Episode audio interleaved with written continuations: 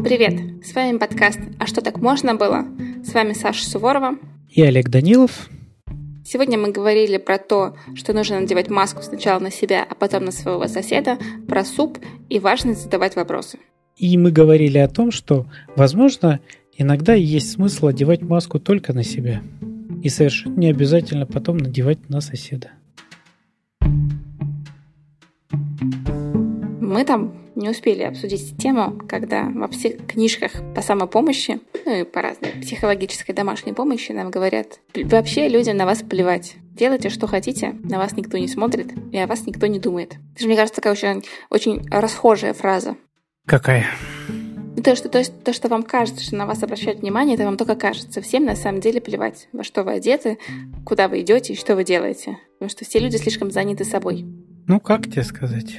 Была такая история у Ричарда Фейнмана. Это такой известный физик американский, один из тех, кто разрабатывал ядерную бомбу, которую в итоге США сбросили на Японию. Ну и он известный физик, получивший Нобелевскую премию, известен также своими лекциями. Он рассказывал историю о том, как он пошел в военкомат, и психиатр его спрашивал о том, что... Он задавал вопросы стандартные такие, и он спрашивал, что тебе не кажется, что на тебя смотрят? И Фейнман подумал уже такой, типа, уже собрался сказать нет, но в этот момент психиатр сказал, что, ну, например, кто-то из парней, которые сейчас в очереди, смотрит на тебя. А Фейнман, как математик, вернее физик, ну, человек с таким складом ума, очень прагматичным, он подумал, что на трое сидит 12 человек, всего 3 психиатра. Соответственно, делать людям больше нечего. С некоторой осторожностью сказал, что он предполагает, что двое сейчас смотрят. На что психиатр ему сказал, ну, там, повернись, посмотри, так ли это на самом деле. Фейнман повернулся и сказал, ну, точно, двое смотрят. А, вот теперь еще вот этот смотрит. А теперь еще вот это. Ну, они, понятное дело, когда вот такой чувак стоит у психиатра, оборачивается и тычет в них пальцем. Ну, и все начали на него смотреть. В итоге он сказал, ну, похоже, теперь все на меня смотрят. А психиатр даже проверять не стал. Он там что-то писал. Следующий вопрос там у него был, что не слышишь ты иногда голоса в голове? Ну да, иногда слышу. Очень редко, но слышу. В общем, в итоге его, конечно, признали негодным к военной службе. Хотя он искренне хотел пойти повоевать. Ну, во время Великой Отечественной войны, Второй мировой войны.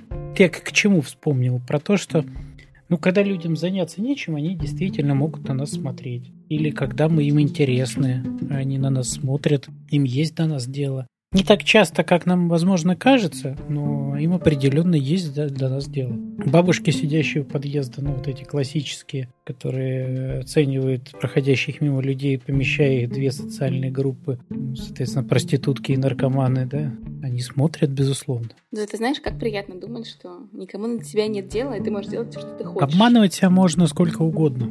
Зачем? Ну, чтобы комфортнее было. Я думаю, потом будет неприятно столкнуться с реальностью. Ну, когда люди выясняется, что люди на нас смотрят, и тогда мы начинаем сильно протестовать, что, а что это вы на меня смотрите, вы нарушаете какие-нибудь мои личные границы там или еще что-то такое. Или ваш взгляд мне как-то очень неприятен. В общем, в последнее время я очень часто читаю или слышу фразу про здоровый эгоизм и про «помоги сначала себе, а потом другим». То есть сначала надень маску на себя, потом уже на своего ребенка, мужа, неважно, соседа. И это очень интересно, потому что сейчас ее стали использовать именно для подтверждения этого здорового эгоизма, что нормально сначала думать о себе, а не о других. Почему нам все время говорили, что мы должны думать о других? Быть такими, ну не то чтобы честными, но эмпатичными по отношению к другим. Что, в общем, плохого в том, что ты эгоист? Я даже думаю, что когда мы говорим о вот этом здоровом или разумном эгоизме, то мы говорим не только о порядке. Ну, то есть, когда ты описываешь там, сначала маску на себя, потом на кого-то, мы говорим именно о принципиальном таком вопросе расстановки приоритетов. Но вот ты себя считаешь эгоистом? Я, к счастью, да. Стыдно? К счастью, я сказал. Ну, стыдно же признаваться, что ты эгоист. Нет, как-то... ни капельки. Ну, я, видишь, в данном случае мне действительно мои, ну, какие-то ценности, мои приоритеты для меня важнее, чем, не знаю, интересы других людей зачастую. или, ну, вот те самые какие-то, знаешь, интересы социума, интересы общества, интересы государства. А здесь есть какая-то граница, когда, ну, вот чьи-то интересы должны перевешивать мои интересы, когда интересы государства должны перевешивать мои интересы? Ну, ты знаешь, это мы можем, я думаю, как это повернуть в сторону психологии, но с точки зрения теории игр, действительно, вот этот разумный эгоизм – это самая выигрышная стратегия. Однако, ну, насколько я помню сейчас, там есть и проблема. То есть, когда общество в целом придерживается этой позиции, то в некоторых ситуациях, там есть дилемма заключенного, это становится невыгодным. Но это вот с точки зрения, ну, какой-то такой действительно некоторой выгодности, с точки, ну, как-то для меня. А что касается, ну, я не знаю, как это вывернуть в сторону психологии, то есть как посмотреть на это с точки зрения именно психологии. Потому что мы сейчас говорим больше про, знаешь, какую-то, ну, в каком-то таком философско-этическом разрезе скорее. Ну, или там в математическом, да, когда там рассуждаю о теории игр. Ну, нет, я думаю, что это же про стыд. Ну, то есть стыдно быть эгоистом. А почему стыдно? А кто сказал, что стыдно? А что плохого в том, чтобы быть эгоистом? Я не знаю, откуда это появляется. Ну, то есть я понимаю, откуда это появляется, безусловно, да, это появляется из детства. Мы когда-то с детства это от кого-то слышим. А нам в какой-то момент, ну, дети эгоистичны. То есть они не столько эгоистичны, сколько эгоцентричны. Весь мир крутится вокруг них, и вообще говоря, ну, то есть изначально вообще я – это весь мир, потом всякие сюрпризы, что, оказывается, не весь, что есть что-то, что, в общем, оно существует само по себе, и это не я. И оно мне, более того, оно мне еще не подвластно и ведет себя как хочет. И я ничего с этим сделать не могу. Это прям ужас-ужас, грусть, печаль, тоска детская, когда они обнаруживают, что не все в этом мире это вот им подчиняется. Но в целом они эгоистичны. То есть в этом смысле все их потребности, они требуют удовлетворения, и даже вопросов нет. Дальше они вроде бы как будто бы сталкиваются с тем, что есть у других людей их интересы. Ну, мама не всегда хочет играть, а еще что-нибудь такое. Но вот в какой-то момент появляется вот это самое утверждение о том, что быть эгоистом плохо. Я как раз пытался, ну, поймать в голове этот момент, когда у ребенка это появляется, и кто является носителем такого утверждения. Ну, какие-то взрослые, которым тоже говорили, что эгоистом быть нельзя, нужно быть более социально направленным. Я не думаю, что они передают это как некий... Ну, это как, Машенька, нужно делиться. Нельзя съесть все конфеты в одну ряшечку. Паша, дай поиграть свою машинку этому мальчику с песочницы. Я просто сейчас очень отчетливо вспомнил историю из своего детства, когда у меня был прекрасный, просто вообще совершенно шикарнейший подъемный кран. Причем это был, знаешь, вот подъемный кран не такой, как можно себе там представить, ну, как детская игрушка, когда 4 колеса пластиковых, там еще что-то, да. Это прям изделие. То есть это прям настоящий подъемный кран с длинной вот этой вот штукой, которая выдвигается, с ниточками протянутыми, с вращающимися ручечками, которые эти ниточки подтягивают, и, соответственно, крюк поднимается, опускается. Ну, то есть это вот прям, ну, такое произведение искусства. Ну, то есть полноценная модель подъемного крана, которая еще и функционировала. И это было мне вот, ну, не знаю, в возрасте 7-8 лет было жутко интересно. Он мне очень нравился. Не могу сказать, что я им как-то играл очень много, но... Ну, это прям вообще, это вот каждый раз такое отдельное наслаждение. То есть его вывести, значит, все это собрать, что-то там расставить, что нужно сейчас будет поднимать и строить. Тут приходят родственники какие-то. Там мой двоюродный брат, который был, ну, плюс-минус мой ровесник, и которому этот подъемный кран жутко понравился. Ему он понравился, и, в общем, каким-то образом он сказал, что я ему пообещал подарить этот подъемный кран. Ну, и моя мама сказала, ну, да, в общем, и делиться надо, и раз уж пообещал, надо отдавать. И, в общем, ему отдали этот подъемный кран. Для меня это было жуткое потрясение, потому что, во-первых, это была одна из моих любимых игрушек, во-вторых, я ничего не обещал, то есть у меня просто отжали вот таким вот образом. Ну, я просто сейчас к чему это вспоминаю, да? То есть там тоже был этот мотив про то, что, ну да, надо делиться. И это совершенно точно не какой-то смысл, не слов в тот момент. Ну, для того, чтобы там мы, как семья, выглядели хорошо в глазах наших родственников. Ну, чтобы мы же добрые. Да, чтобы о нас потом можно было сказать, ну, они вот классные, да. Мы приехали, нам вот... А то... Уехали с... Потом бы сказали, что они жадины. С подъемным краном. А так бы, да, уехали и сказали, ну, жадный, не поделился игрушкой. Сам же играет в нее год. Ну, брату двоюродному как-то... Не зажал. Да, и я думаю, что это... Какая-то вот история, да, про то, какими взрослые хотят выглядеть. Ну, сами или вот через кого-то, да, элемент семьи, например, да. То есть не лично я вот такая, да, щедрая, а, ну, наша семья, она в целом такая. Вот и дети у нас такие тоже классные. Ты представляешь, такие, я эгоист, мой муж эгоист, и наши дети тоже эгоисты. И мы этим гордимся. И все сразу такие от вас отвернулись и ушли вдаль. Ну да, ну плюс это еще, видишь, действительно, ну какой-то, наверное, из еще советских времен, да, там же как раз ровно обратное утверждалось о том, что интересы общества, они приоритетнее личных интересов, не важнее. И, в общем, ну довольно сложно было конфронтировать с такой позицией, которая, ну, как будто бы существовала у всех. И тут ты один такой... эгоист. Тебя на партсобрании или на комсомольском собрании поднимут и песочить начнут о том, что у тебя есть какие-то свои личные интересы, которые противоречат общественным. Поэтому даже если ты и понимал, что тебе что-то самому важно и нужно, то ты ни в коем случае не должен был признаться в этом. Ну да, то есть это еще было как это, в культуре, что ли. Ну то есть кино, книги, в них это тоже озвучивалось, и в них это совершенно точно присутствовало. И определенные поколения людей это не могли не считывать из произведений искусства. Ну, это я так про, что ли, про вот это возникновение и про откуда это берется.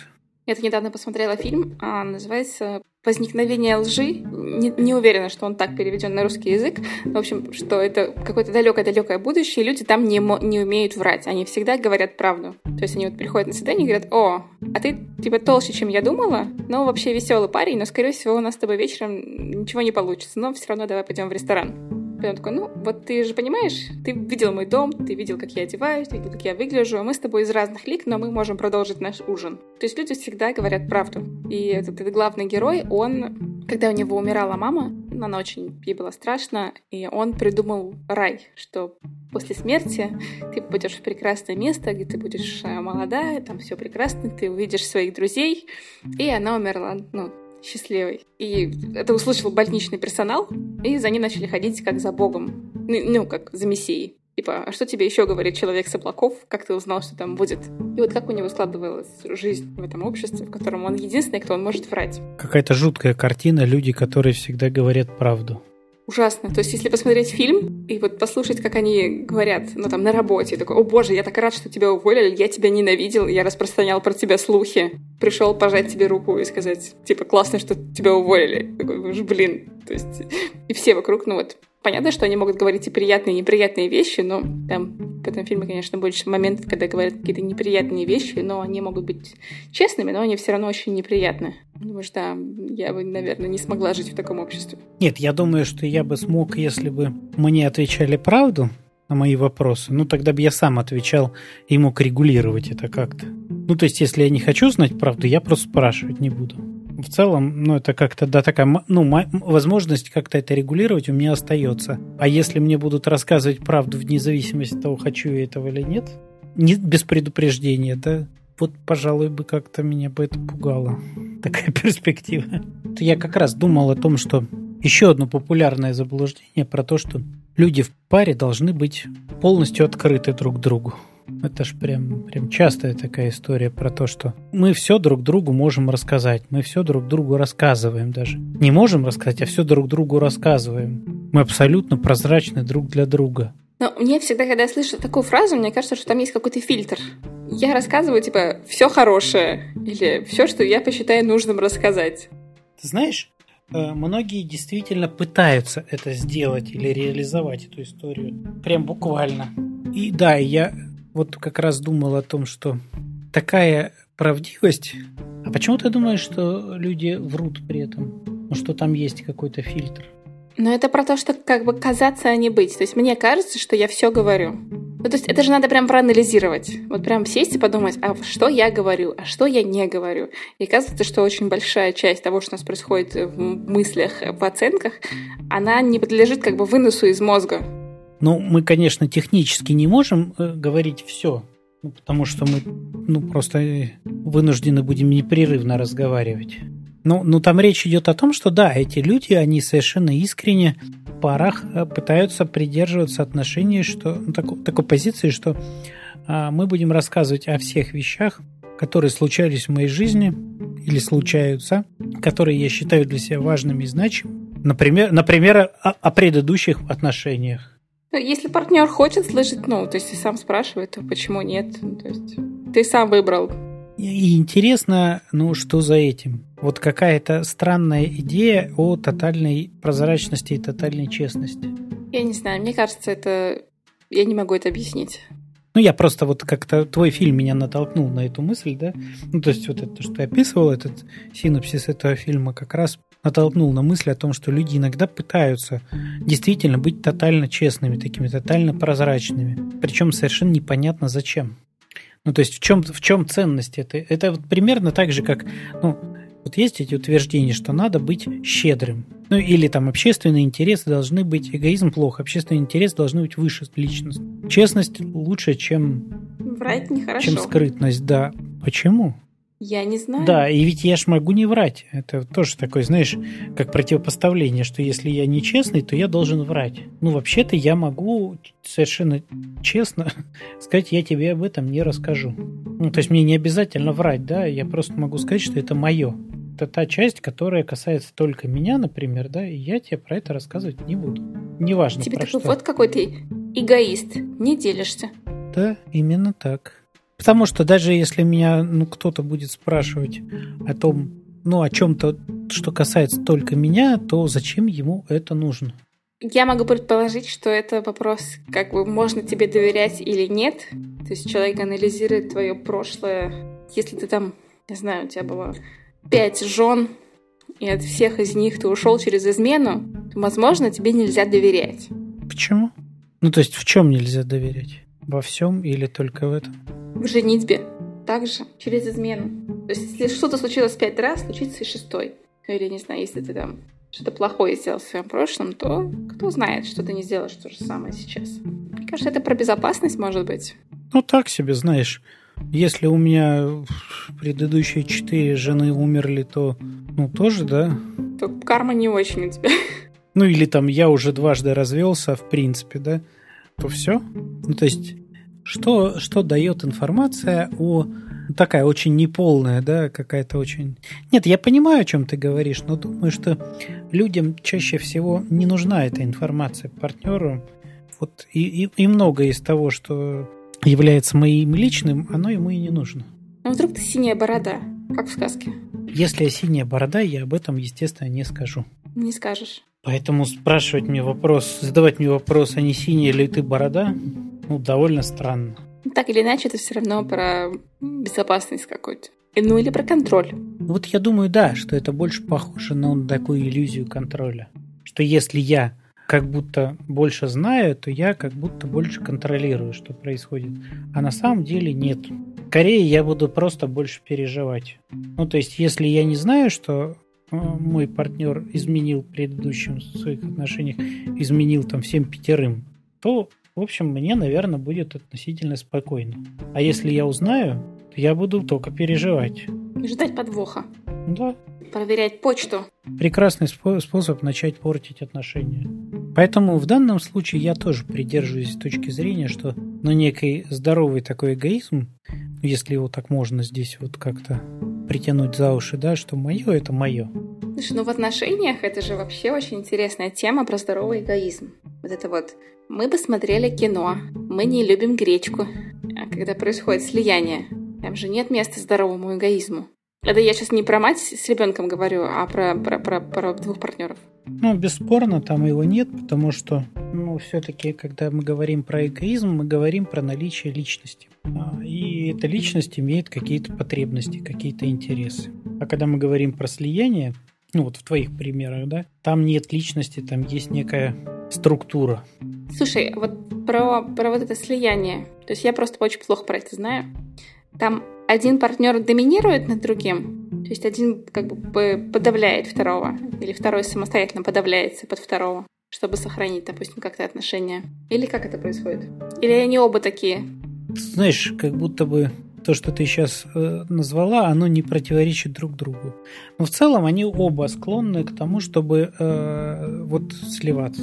В целом они действительно оба склонны к этому самому слиянию, когда они оба плохо понимают, ну, так, с точки зрения, если гештальт-терапии, то у них очень нарушено вот это понимание границ, где нахожусь я, где вот среда, окружающая меня. Ну, и там, понятное дело, что меня окружать может там другой человек. В целом я его тоже могу рассматривать в данном случае как среду. И я плохо это понимаю, плохо идентифицирую эти границы, и у меня начинается вот эта путаница. Вот сейчас, когда ко мне... в карман залезли за деньгами, это ко мне залезли, или это наш общий карман. Ну, или я, наоборот, да, там, шарюсь по чужой сумочке. Это наша общая сумочка. Это наша сумочка, да. Именно так. То есть это правда скорее говорит о том, что... А как это делается, да? Ну, это такой, скорее уже, ну, про некие механизмы, как это может быть, да?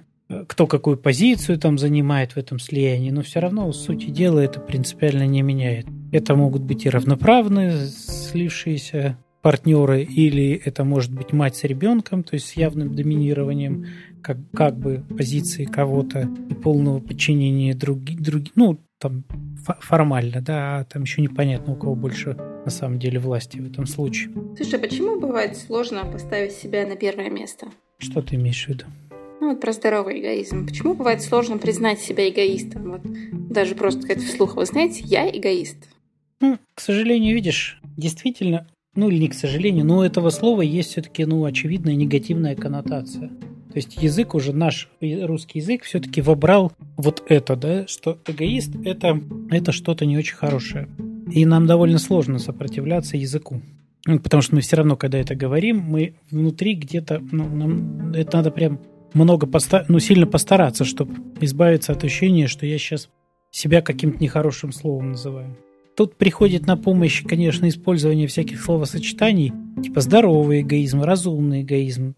Это вот тоже особенность языка, да, что нам достаточно, ну, добавить какое-то слово, у нас получается новая смысловая конструкция, которая уже может иметь, ну, уже исчезает вот эта самая негативная коннотация, и уже как-то проще к этому относиться. Но в целом я думаю, что, ну, вот, да, это непросто. У нас есть вот этот тяжелый груз. Ну, потому что, когда мы говорим, что я эгоист, мы уже предвкушаем, что нас сейчас будут осуждать. Я думаю, как раз, возможно, полезнее говорить, или там, если прям сложно, наблюдаются сложности, проще, ну, как-то убрать пока слово «эгоизм». Ну, то есть, чтобы вот прям не биться за него, как за что-то такое прям принципиально важное, а как раз говорить о том, что мне мои интересы важнее, чем интересы, ну, для начала Америки. Ну, смотри, тут у меня такой пример пришел. Есть вот этого, явно должна быть какая-то граница, когда ты переходишь вот из этого здорового эгоизма во что-то другое. Допустим, если я говорю человеку: «Машенька, я тебе это говорю только потому, что я тебя очень люблю, но у тебя там... Но ты же знаешь, что так делать плохо». Ну, то есть про эгоизм сейчас я скорее про то, что я высказываю все, что я думаю, потому что я такая вот эгоистка, думаю о себе в первую очередь, о том, как бы высказать все, что я думаю. Или это уже не эгоизм? Вот это вот я сейчас приду и всем принесу правду свою, которую я думаю. И я думаю, что ее надо высказать всем. Но это я делаю только потому, что я вас очень всех люблю. Или вот это не эгоизм? Ну, давай все-таки как-то разделять мои потребности и их важность для меня и формы, которые я выбираю для того, чтобы эти потребности удовлетворить. Ну, действительно, у меня может быть потребность, ну, какая-то. Ну, просто... Высказаться, да. Но я для этого могу выбрать более подходящую какую-то форму. Когда мы говорим все-таки о здоровом эгоизме, мы говорим не о том, что я должен наплевать на всех остальных. Мы говорим о том, что я должен как-то определить свою потребность и ее удовлетворить, подобрав, ну, какую-то для этого подходящую форму, хорошую. Хорошая форма – это значит, что моя потребность будет удовлетворена, и при этом у нее нет каких-то сильных побочных эффектов. Ну, то есть, например, да, я совершенно четко понимаю, что иду по городу, что, ну, как-то вот, ну, воды я много выпил. И у меня есть определенная потребность, да? И мне ее точно надо удовлетворить, но это не означает, что я должен это делать прямо сейчас. Вот. Ну, то есть... Посреди улицы. Ну, да. А если я это сделаю, не снимая штаны, то это какая-то крайняя форма эгоизма такого.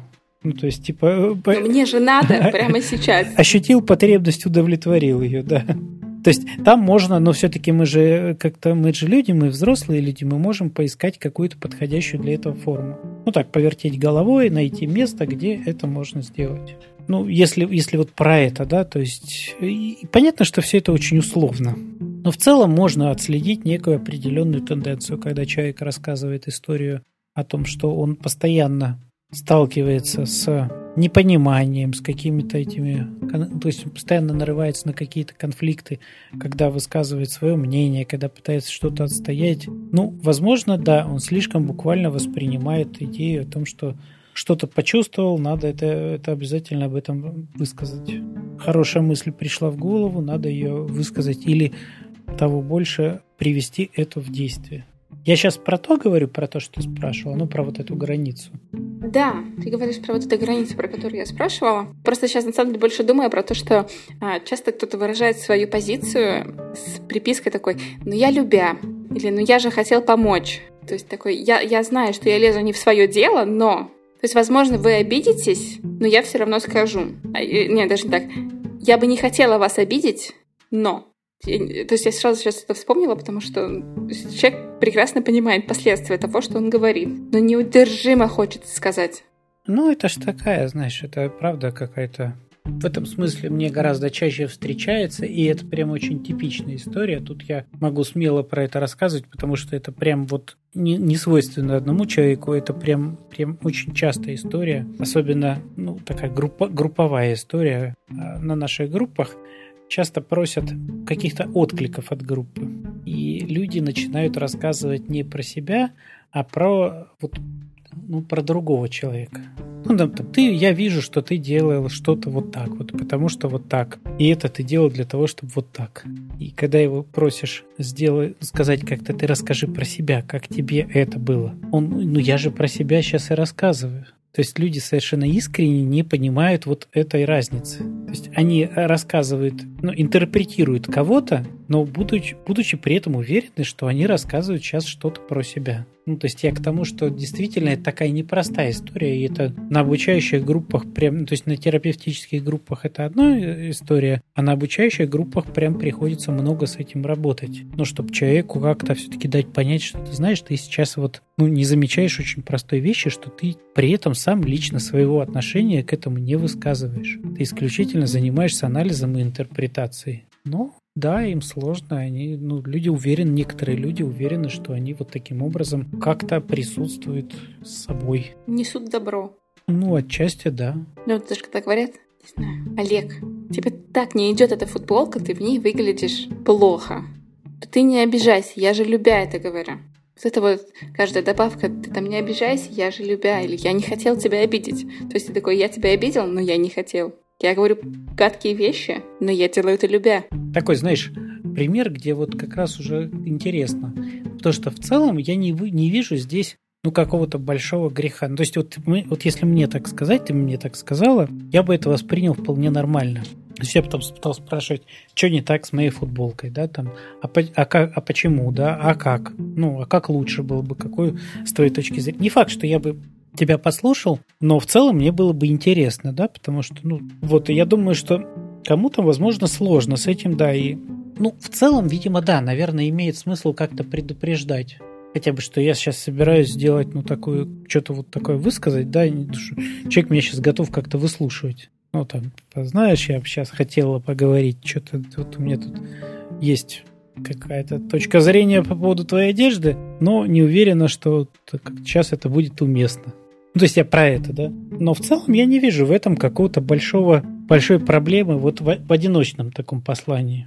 И в то же время я понимаю, что если это присутствует постоянно, ну, то есть чайной ложечкой, значит, вот этот мозг потихонечку выедается, как бы изо дня в день, по несколько раз в день, да, что-то не так. Ты знаешь, я сейчас вот исключительно из добрых намерений хочу сказать, что это у тебя не так, почерк у тебя плохой, домашнее задание ты сделал не очень, причесался ты плохо, девочкам ты не понравишься, и так далее, и так далее, и так далее, то, возможно, это может быть проблемой. Ну, то есть при системном каком-то таком повторении вот таких интервенций. Но разово в целом я не думаю, что в этом есть что-то. Если человека вдруг по каким-то причинам одна такая фраза может выбить из колеи, очень сильно как-то расстроить, ну, возможно, что-то тут не так, и надо разбираться, почему он так сильно реагирует на одну такую фразу. Не, я тебя сейчас именно про формулировку того, кто говорит. То есть фиг с ним с реакцией на эту фразу. Вот это «Тебе, Саша, это, конечно, не мое дело, но тебе уже 30 лет, пора бы и ребеночка». Или «Саша, ну я же любя это все говорю». Да, это неприятно, но я же любя, я же забочусь о тебе. Вот это две разные формулировки, потому что в первой видно совершенно четкое вранье. Ну, их просто много разных таких формулировок. Вот понимаешь, дьявол в деталях, да? Когда ты говоришь «это не мое дело», но тут же начинаешь рассказывать, очевидно, вранье. Человек не признает, что ему здесь что-то нужно, и это его дело, каким-то образом, что он тут как-то заинтересован. И он просто, банально врет в первой своей фразе. А когда он говорит о том, что, знаешь, вот правда, я из добрых намерений хочу тебе сказать, что вот так, как ты выглядишь, это не стильно. Возможно, ты этого не знаешь, и я хочу... Но если ты знаешь про это, или там это твой собственный выбор, то окей, больше к тебе с этим приставать не буду. Но, в общем, это нормально, как мне кажется, нет? Ну, я про то, что для меня эти все формулировки, они объединяются в какой-то такой зонтик. Типа, я не хотел, конечно, тебя обидеть, но... То есть, типа, я знаю, что я делаю что-то... не то чтобы неправильное, но, может быть, то, о чем мы с тобой не договаривались. Но мне нестерпимо хочется, поэтому я заранее извиняюсь. Вот это тоже я заранее извиняюсь, но... Я понимаю, ты знаешь, для меня это не объединяется. Мне кажется, что это может быть очень разное. Несмотря на некоторую схожесть формулировок, посланий и так далее. Но все-таки там может быть и разная мотивация. То есть, если человек этого никогда не делает, и вдруг разово это у него проскочило, возможно, это как раз то, что он говорит, это так и есть. Правда, понимает, что не то, что он делает, это плохо, а то, что он говорит, возможно, как-то тебе не понравится. Окей, он про это предупреждает и как-то заранее там просит у тебя прощения. И он не ставит целью действительно тебя обидеть. Я вполне допускаю и, наверное, сам могу так делать. А совсем другая история, когда это повторяется из раза в раз. Или когда идет это, сопровождается фразой «не обижайся, пожалуйста», но... Что значит «не обижайся»? Уж я как-нибудь сам разберусь, что мне делать. Как-то, если ты говоришь сейчас какую-то фразу, и ты понимаешь, что она может меня обидеть, уж извини, будь готов встретиться с моей обидой. Нефиг тут соломки стелить. То есть, понимаешь, да, для меня правда есть разница даже в формулировках. Если я прошу прощения, но совершенно точно, да, если ко мне подойдут и скажут, я прошу прощения, но у вас молния на штанах расстегнута, я скажу спасибо. Потому что, правда, человек с одной стороны вроде влезает в мое личное пространство, указывает мне на что-то, да, с другой стороны, в общем... Это лучше, чем если мне об этом вежливые люди не будут говорить. У меня был такой опыт, когда я проходил полдня с порванными джинсами. Они где-то там по швам разошлись, и я об этом не знал. Я в итоге в конце дня, когда это обнаружил, потом думал, правда, люди мне стеснялись сказать, не говорили, да, там, или они не замечали. Я пока в какой-то такой, так и остался в этом неведении. Но совершенно точно я бы предпочел, чтобы мне об этом сказали. Знаешь, это как человек, который периодически подходит к людям и говорит о том, что что-то не так. Там, помню, у меня случай был, стояла в метро, и у девушки порвались колготки. Я стою и думаю, надо ей об этом сказать или не надо. Порвались сзади, то есть она не видит. Я думаю, возможно, ей уже человек 10 подошли и сказали, и она уже такая стоит и думает, боже, пожалуйста, я уже знаю, что у меня порвались колготки. Уже стыдно, может быть, даже. А тут к ней все подходит, и говорят, и говорят. То есть такая, или не надо. Это дилемма, на самом деле, подходить и говорить или не надо. И в этом смысле, если я так еще, да, чуть вернусь, я ж медленный, когда мы говорим, что я прошу прощения, правда прошу прощения, но сейчас, во-первых, предупреждаю, что сейчас влезу в какое-то ваше пространство, и как-то заодно, так действительно понимаю, что это может быть неприятно, поэтому вот прошу прощения, приношу свои какие-то извинения. И совсем другое, когда я начинаю там от человека что-то требовать. Ну, то есть это моя история, да? Я вот сделал, я понимаю, как отреагировать могут, я прошу прощения и готов, ну, выдержать даже, что на меня рявкнут. Ну, в конце концов, ну, окей. Сам выбрал, сам принял. И совсем другое, когда начинают вот с этого послания, да? Только ты не обижайся. Ну, или я, да, я тебе... Что хочу, то и делаю. Да. У каждого есть право делать то, что он хочет, но тогда он должен понимать, что он может столкнуться с какими-то последствиями. И, ну, идея о том, что я сейчас смогу ловко как-то настелить соломки, ну, если опасаешься этого, то не делай, если прям настолько сильно опасаешься. Если все-таки думаешь, что можешь себе позволить как-то с этим столкнуться, ну, делай. Но мне кажется, сейчас вот эти начала этих фраз, они стали таким как бы вежливым. То есть, не, ну я же предупредил, и ты уже не можешь на меня обидеться. Я же сказал, такой, я же вежливо, я же не пришел не просто тебе тут в грязных ботинках наследил. Я извинился заранее, предупредил, сказал. Я все сделал по социальным нормам. Ну, якобы по социальным нормам. Ты знаешь, это вот... Та же самая какая-то очень часто встречающаяся идея о том, что мы можем контролировать свои чувства, свои и чужие. То есть, ну, если я человеку скажу, только ты не обижайся, что он сможет каким-то образом раз и не обидеться. Это было магически прекрасно. Ты такой, только ты не обижайся. И ты такой, я не обиделся. Все хорошо. Спасибо, что ты меня об этом предупредил. Если бы ты мне не сказал, я бы мог обидеться. А так сказал, что не надо обижаться, и я уже... Не обижаюсь. Все, уже не обижаюсь. Или там не расстраивайся, да? Да, ну ты только не расстраивайся, тоже хорошее. Вот почему нет такого? Ну ты только, не знаю, не будь счастливым. Вот я сейчас тебе скажу, что ты хорошее, только ты не будь счастливым, пожалуйста. Это ж чудесное послание мам, да, которые как-то вот я так периодически это вижу и понимаю, ну, насколько им непросто. Когда они говорят, ну ты не плачь, ты не расстраивайся ребенку, да? Ну как не расстраиваться? У ребенка там какая-то беда произошла. Как не плакать, когда он сейчас и эту беду проживает? Вот на обесценивание. Очень сложно, кстати, с обесцениванием, даже собственных чувств. Но я не думаю, что речь идет про обесценивание. Чаще всего. Но для мамы, да, это что-то неважное, что-то маленькое. Я не думаю, что для мамы это неважно. Нет, может быть и неважное, конечно, но там другие послания. Ну, то есть я все-таки сейчас имел в виду историю, когда мама подходит и, любя, говорит ребенку, ну ты не плачь, ты не расстраивайся, гладит его, все. И в этом смысле она понимает, что ребенок расстроен, но ей очень сложно самой переносить вот это его, ну, расстройство, и ей очень сложно при этом присутствовать. Мама не знает, что делать, ну куда себя деть, да, вот когда ребенок плачет. И тогда она, ну вот, как может, так и выкручивается. Да, может быть, конечно, и обесценивание, но там другие фразы говорятся. Чё ты разревелся? Там фигня какая-то. Ну подумаешь, коленку разбил, чё ты плачешь, да? Или, ну, подумаешь, игрушку какую-то порвал, там, потерял. Будут у тебя еще другие игрушки. Ну, или сам виноват, да.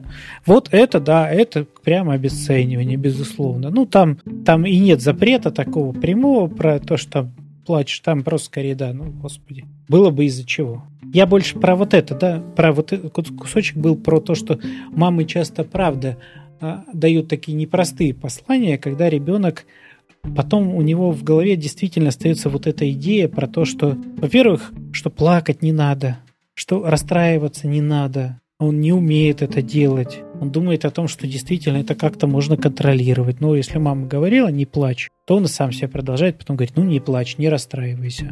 Про здоровый эгоизм.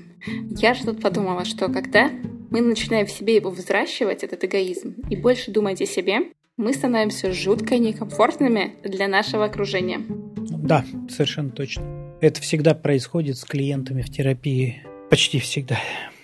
Люди, которые идут на терапию, работают, там, безусловно, всегда присутствует вот этот элемент поиска своих потребностей и поиска методов, способов их удовлетворить. То есть то, что у нас вот в этом быту называется эгоизмом. Да, и клиенты психотерапевтов почти всегда сталкиваются с какими-то реакциями окружающих. Поэтому я там, ну и не только я, понятное дело, мы как-то всегда предупреждаем клиентов про то, что вот что-то вам пришло в голову, не торопитесь сразу это прямо сейчас в жизнь воплощать. Потому что, ну, реакция окружения... Это у вас все хорошо, вы тут пришли, вы подумали, у вас есть какое-то это. А для людей из вашего окружения это сюрприз. Они не в курсе происходящих процессов, мотивации, которая у вас за этим стоит. Они вас, скорее всего, воспримут в штыки и проклянут психотерапевта. А раньше ты был лучше. Ну, до того, как пошел к этим мозгоправам, да. Ну, это прям очень частая история. Такая, знаешь, отчасти поэтому даже приходится сталкиваться с каким-то взглядом на терапию, как на какую-то... Ну, особенно на групповую терапию, как на секту. Но если индивидуальная терапия, то это просто типа мозгоправ, да? То групповая терапия, ну, это ж вообще в чистом виде сектантства. Ушел нормальный человек, вернулся с какими-то, прости господи, личными интересами и потребностями и настаивает на том, что их надо удовлетворять. И что он собирается их удовлетворять, ну, даже несмотря на то, что вот... Все вокруг против. И явно он сидел в окружении вот других людей. Ему там мозги промыли. Может, что-то с ним нехорошее сделали. Да, совершенно точно. В общем, тоже же интересно насчет этой вот здорового эгоизма. Как здорово иногда потратить деньги на себя, а не на кого-то другого. То есть купить что-то себе. А не ребенку, допустим, игрушку, а себе купить что-то приятное, что хочется. Или там себе, а не мужу. Ты знаешь, я думаю, что это же такой прикольный момент, когда мы... То есть если мы... Ну, мы можем это как такое использовать, как маркер. Если я постоянно покупаю подарки мужу, детям, родственникам, близким и так далее, ну, в конце концов, ну, уже пора признать, что я очень хочу... чтобы мне дарили подарки или тратить деньги на себя. Но поскольку я это не могу сделать, то начинаю вот куда-то эту энергию сублимировать, да. Это очень хороший маркер такой. Потом же чувство вины начинается. Как это так? Я себе купила, а не кому-то. В общем, вина, ты знаешь, она везде. Чувство вины... Что так сразу виноватая. Тут, конечно, надо разбираться, чувство вины или чувство стыда. Ну, потому что, смотри, вина чувство очень простое. Но вот у меня такое чувство, что я их не очень различаю. То есть у меня почти всегда я чувствую себя виноватой. То есть стыдно мне бывает редко, наверное. Ну, вот так я прям пытаюсь вспомнить, но не часто. Но вот если бы я на улице шла с раскрытой шерингой, мне было бы, наверное, стыдно, что заметили. То есть я бы не чувствовала себя виноватой. Но вот если я кому-то купила что-то, себе купила, а не кому-то, то, наверное, здесь скорее виновата, чем стыдно. Они, правда, такие непростые чувства, ну, в смысле их идентификации. И чаще всего они, правда, сливаются друг с другом. Но в целом их как-то можно достаточно неплохо понять следующим образом. Ой, у меня есть пример. Значит, смотри. Если я одеваю маску сначала себе, а потом своему ребенку, то перед ребенком я чувствую себя виноватой. А перед обществом, которое видит, как я это делаю, мне стыдно. Да, это правда. Это вот как ты очень хорошо сейчас описываешь. Смотри, ну есть такая идея, что вина – это когда я кому-то нанес ущерб. И после этого я испытываю вину. Ну, то есть вольно или невольно, своим действием или бездействием, но кому-то я нанес ущерб. И в этом смысле это такое достаточно неприятное, но относительно понятно, что с этим чувством делать. Я должен понять, кому я нанес ущерб, какой конкретно я ущерб нанес, и договориться с потерпевшим о способе и размерах компенсации. Чаще всего после этого вина пропадает, ну, если это можно сделать. Ну, то есть я наступил тебе на ногу, да, после этого говорю, ну, теперь наступи ты мне. Или говорю, там, извини, и достаточно ли тебе моих извинений, да, или я там, не знаю, что ты еще должен сделать. Вот, и чаще всего после этого вины не остается. Ну, или взял у тебя, там, не знаю, дорогой фотоаппарат и прекрасным образом первый же камень его разбил, уронив. У меня, естественно, возникнет чувство вины, ну, потому что, правда, как-то он нанес тебе ущерб. Ну, как с ним обходиться, в общем, тоже понятно, да. Я спрашиваю, чем я могу это компенсировать. Тебе достаточно будет, если я куплю такой же фотоаппарат, например. Ну, это должен быть новый фотоаппарат, или я могу купить, там, бэушный, как он у тебя был. Ну, с целью сэкономить немножко своих денежек. Ну, там, устроит ли тебя. Но в целом, если ты скажешь, нет, хочу новый, ну, в общем, я тоже пойму, да, потому что, ну, непонятно, как этот бэушный искать и как он, сколько он тебя будет устраивать. Вот, это с виной, да. А стыд это такой, да, социальный, как на меня какие-то окружающие люди смотрят и в целом, ну, признают ли они мое право на существование. Ну, не зря же там есть вот это вот провалиться от стыда сквозь землю. чтобы никто не видел. Ну, в целом, мы когда стыд проживаем, мы думаем, ну, как-то вот у нас вот такое, есть вот это внутреннее такое отвращение к себе, которое мы так испытываем и думаем, что к нам испытывают остальные люди, что нам очень хочется в этот момент вот прям исчезнуть. Не самая плохая штука, ну, с точки зрения регуляции нашего поведения в обществе, но когда это присутствует слишком часто, слишком много, это неприятно. Но их разделять, правда, сложно, и самостоятельно зачастую прям бывает невозможно. Тут нужна помощь психотерапевта, который, безусловно, пригодится в данной ситуации и как-то поможет понять, правда, насколько это мешает, токсично, или это прям соответствует. Ну, то есть, ведь есть ситуации, когда наш стыд, он вполне понятен, объясним и в целом, ну, в общем, как будто бы даже уместен. Тоже не самая здоровая идея быть абсолютно бесстыдным человеком. А нездоровая с той точки зрения, что это очень опасно.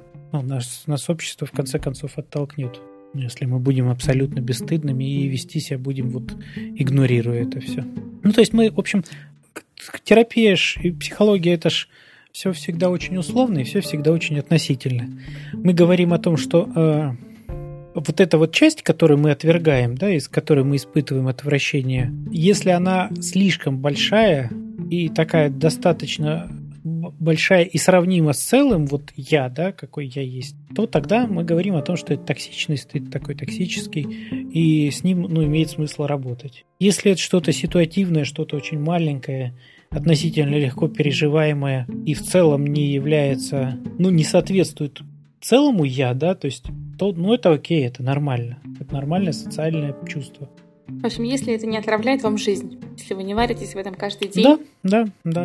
Ну, то есть, если я не чувствую, что я сам целиком весь отвратителен, то, ну, наверное, это не так страшно.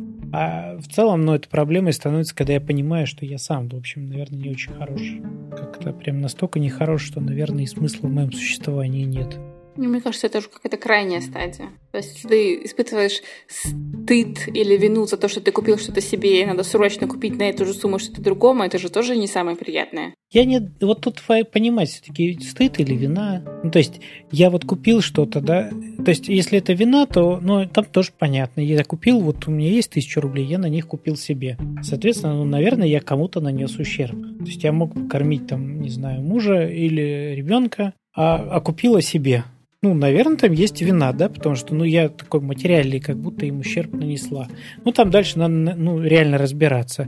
Реально ли нанесла или еще деньги есть. И в целом, ну, зачастую люди испытывают вину вот за то, что, как за воображаемый ущерб. То есть, что реально по факту ущерба не нанесли, но им кажется, или они опираются на какой-то предыдущий опыт, что ущерб был. Есть очень простой способ, вообще-то, ну, для начала спросить пострадавшего. Это очень хорошо помогает с чувством вины. Да, кстати, вот тут, я тут рассказывал про то, что компенсировать, не компенсировать, а вообще-то для начала неплохо спросить, ты вообще как-то пострадал от того, что я сейчас сделал или сделала? И тут тебе говорят, конечно, ты потратила деньги на себя, а могла потратить на меня вообще. Shame on you. Стыдно. Срочно потрать на меня точно такую же эквивалентную сумму. Это одна история. Либо тебе говорят о том, что да нет, ну не парься, что ты паришься, в общем, эти деньги и были тебе предназначены, собственно говоря, тебе мерещится. И после этого у нас все равно есть два варианта развития событий. Первый вариант – мы принимаем это и говорим, да, хорошо, я тебе верю. А второй вариант – мы думаем, я тебе не верю, ты меня обманываешь. Это всегда так бывает, когда мы задаем прямой вопрос. Ну, то есть мы спрашиваем своего партнера о том, что, ну, чувствуешь ли ты себя каким-то образом здесь обиженным? Ну, понес ли ты какой ущерб? Или мы задаем вопрос, любишь ли ты меня? Ну, вот у меня не было там, да, например, ну, это я сейчас не про себя говорю, воображаемого меня, не было раньше опыта, что меня любили.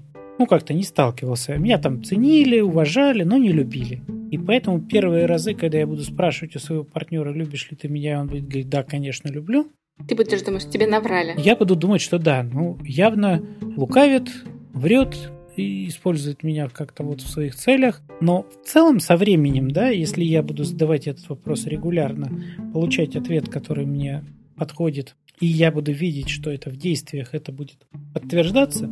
То есть мой партнер действительно демонстрирует какую-то симпатию, не знаю, делает это только по отношению ко мне или в значительной степени ко мне, и совсем чуть-чуть это достается другим людям, ну, у меня, в конце концов, может сформироваться представление о том, что да, все-таки это возможно. Ну, это правда сложно, потому что это может с моим предыдущим опытом как-то очень сильно контрастировать. Но практика показывает, что все-таки это возможно.